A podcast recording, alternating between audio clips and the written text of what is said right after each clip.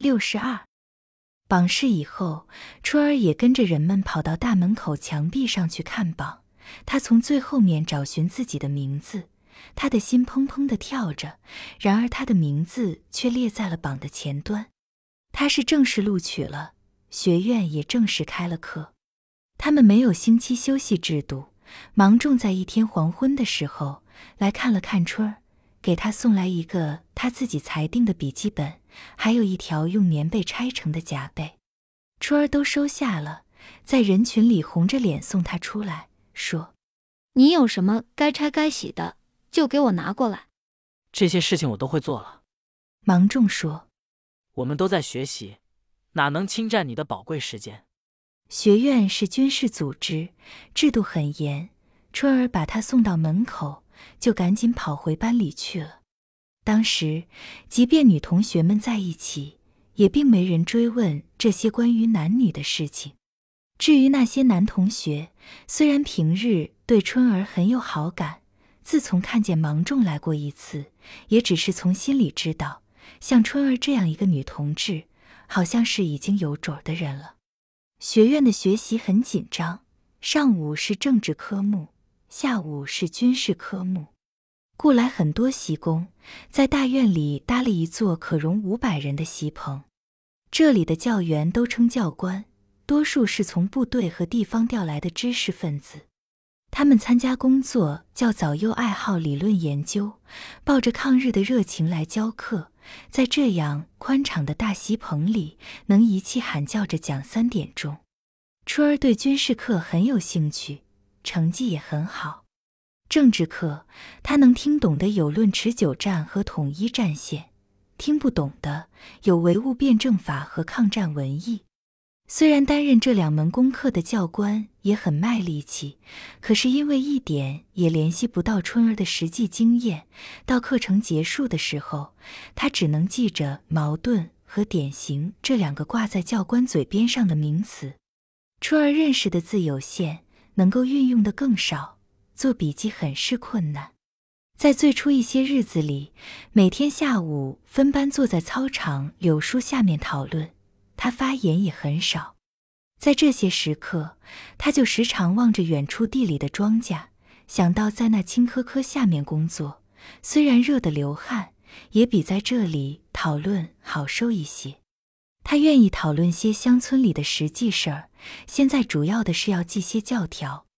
在一些日常生活里，他也有时感觉和这些学生们相处不惯。主要的，他觉得有些人会说会写，而实际上并不爱去做，或根本就反对去做，好教训别人。而他自己的行为又确实不能做别人的榜样，想出人头地，不是从帮助别人着手，而是想踩着别人上去。春儿是个有耐性的孩子。在一些细节上，他很少和人家争吵，也知道帮助别人。有些事情想通了，也知道向别人学习。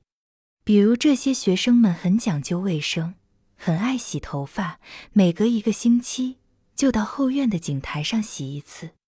春儿觉得洗过了的头发确实好看，因此他除去向他们学习勤洗衣服和穿衬衣。也经常去打水洗头，他那特别乌黑的头发立时引起了人们的羡慕。但是当这些学生只干净自己，不干净别人，甚至为了干净自己把别人和环境弄脏，春儿就不向他们学习，还要指出他们的错误。他从不嘲笑别人。当他在讨论题目的时候，有时忘记和说错了。那些学生们是常常忍不住用手帕堵住嘴的，但当他们在树下讨论问题的时候，一听见飞机声就那样惊慌，而有时飞过的不过是一只枪狼，才强作镇静。偶尔又有一条绿色的小虫爬上他们的脖颈，就尖声怪叫，活像挨了蝎子是一样。春儿虽然看不惯，也没有觉得好笑。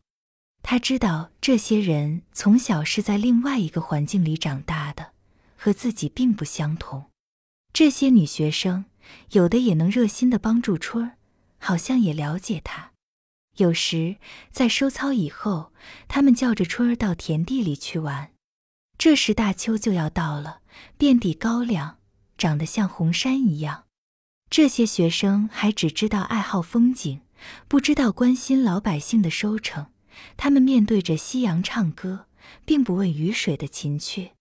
他们问春儿：“你觉得在家里种地好，还是在这里学习好？”学习好。春儿说：“学习好了，我才能做更多的工作。我的文化太低了。文化高有什么用？”女学生说：“现在就是生产和打仗有用。我还后悔自己有文化了。我已经给我妹妹写信，叫她不要上学，快学织布。我羡慕的是像你这样的人。你是笑话我。”春儿说：“是讲的真话。”女同学说：“你出身好，可是文化总是好的。”春儿说：“我没有文化，我很痛苦。我要好好学习，希望你们多帮助我。”春儿颜面上表现出来的真实感情，使这些知识分子出身的女同志们很受感动。他们沉默了。他们有的时候发些怪问题，问的春儿不好回答。走着走着，他们会忽然指着一丛树木问：“春儿，你喜欢柳树还是喜欢枣树？”春儿想一想，柳树、枣树对人们都有好处，就说：“我都喜欢。”这就使得提问题的女同学很不满意，说她白白的在农村长大了。春儿又想，枣树能结果实，柳树不能；枣木能砍油些。能做车轴，而柳树有的只能砍马勺，就说：“我喜欢枣树，我好吃甜枣。”这又使得女同学不满。女同学说：“在一切树木中间，我呀挺不喜欢枣树，它是个窜头，发芽最晚，落叶最先，常年枯枝少叶，干巴拉碴。我挺喜欢的是柳树，春天还没有来到。”它的身上就发绿发黄，它的枝条柔嫩，它的生态多姿，它是春天的信号，构成大平原风景的主要角色。在性格上，它见水就活，能抗旱也不怕涝，不管山地平原，气候冷暖，到处都有它的子孙，并且在一切树木中间，它落叶最迟。